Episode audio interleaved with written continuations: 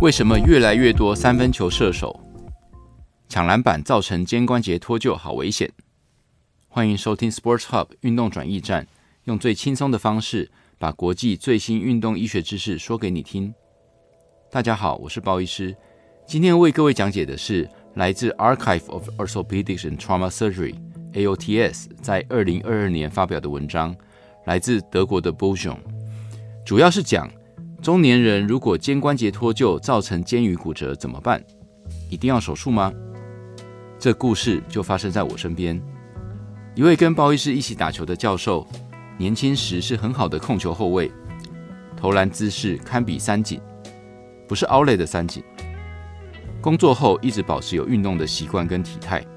大家知道这个在台湾的医院是很不容易的，因为常常有太多好意的询问要不要订便当跟饮料。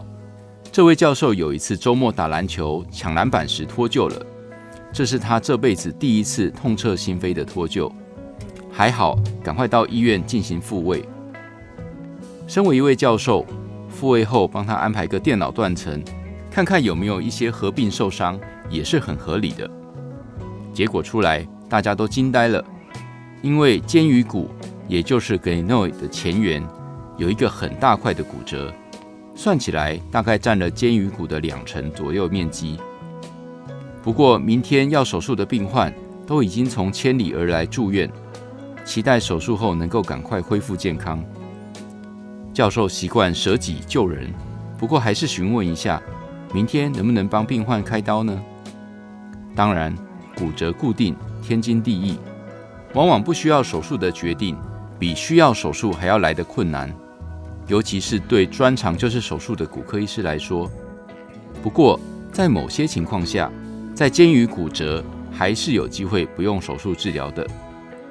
一般来说，肩关节不稳定的手术治疗，不管使用关节镜或开放式手术，都是要在多次脱臼或半脱臼以后，才能定义为反复的脱臼不稳定，此时才需要手术。即使第一次脱臼后，在年轻人会有超过五成的几率再次脱臼，但通常不会在第一次脱臼的时候就进行手术治疗。这当然跟病患的年龄、工作、运动特性、第一次脱臼时有没有合并受伤有关系。另外，在球季前、中或球季末受伤，还有病患是否有升学或需要申请奖学金等因素都有相关。在肩关节不稳定有一个有趣的现象，就是跟年龄有很大的关系。根据瑞典 Dr. Hovelius 等在二零零八年发表在 JBJS 的经典 paper 中有发现，年龄越大，反复脱臼的情况就越少，比较多会合并旋转肌腱断裂等等。所以应该根据不同年龄跟受伤的情况有不同的治疗。另外，肩盂骨的完整度。在肩关节不稳定中占有极大的重要成分。比如说，我们熟知由 Dr. Itoi 跟 Di Giacomo 等人发展出的 GlenoTract Theory，肩盂就占了超过八成的重要性。一般认为，若肩盂缺损超过百分之二十一，就很容易反复性脱臼。现在更严格，认为你只要有十三点五 percent 的肩盂缺损。就叫做 subcritical bone loss，要注意。但在这一篇文章中，搜集的三十六位中年病患追踪四年的情况发现，即使一开始有大的肩盂骨折，只要不要再次脱臼，复位后肱骨的位置理想，是有机会不用手术的。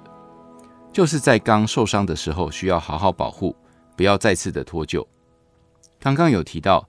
肩盂缺损在肩关节不稳定是相当重要的，但是这种缺损大部分是磨耗所造成，也就是反复脱臼，关节囊带着小碎骨，多次脱臼后会被吸收掉。反而大块的肩盂骨折，即使愈合在比较内侧的地方，也有机会不会再次脱臼。这不就像是我们常讲的 Latarjet 的手术吗？拿绘图骨补在肩盂的内侧。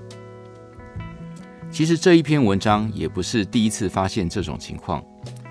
二零零七年，瑞士 Balgress Group 就在 JBJS B 报告过类似的情况，不需要手术，十三年后，同一个团队由 Dr. Carl Weiser 在 JBJS Open 中报告九年后的追踪，并不会有太大的问题，再次脱臼的比率不高。跟这篇文章一样，之后的稳定度跟一开始的骨折大小没有太大的关系。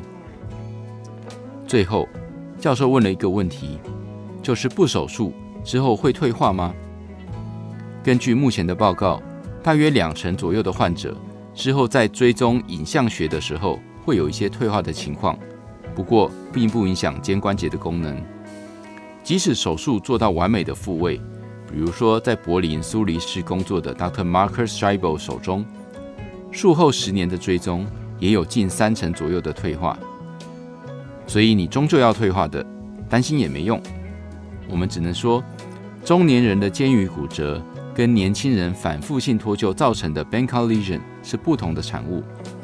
只要经过好好的复位，短期内不要再次脱臼，通常没有问题。教授目前。已经准备要开始做伏地挺身，维持好的身材。所以，现代篮球越来越不流行禁区讨生活，还是多投一些三分球比较安全。好的，今天的分享就到这里，大家下次见。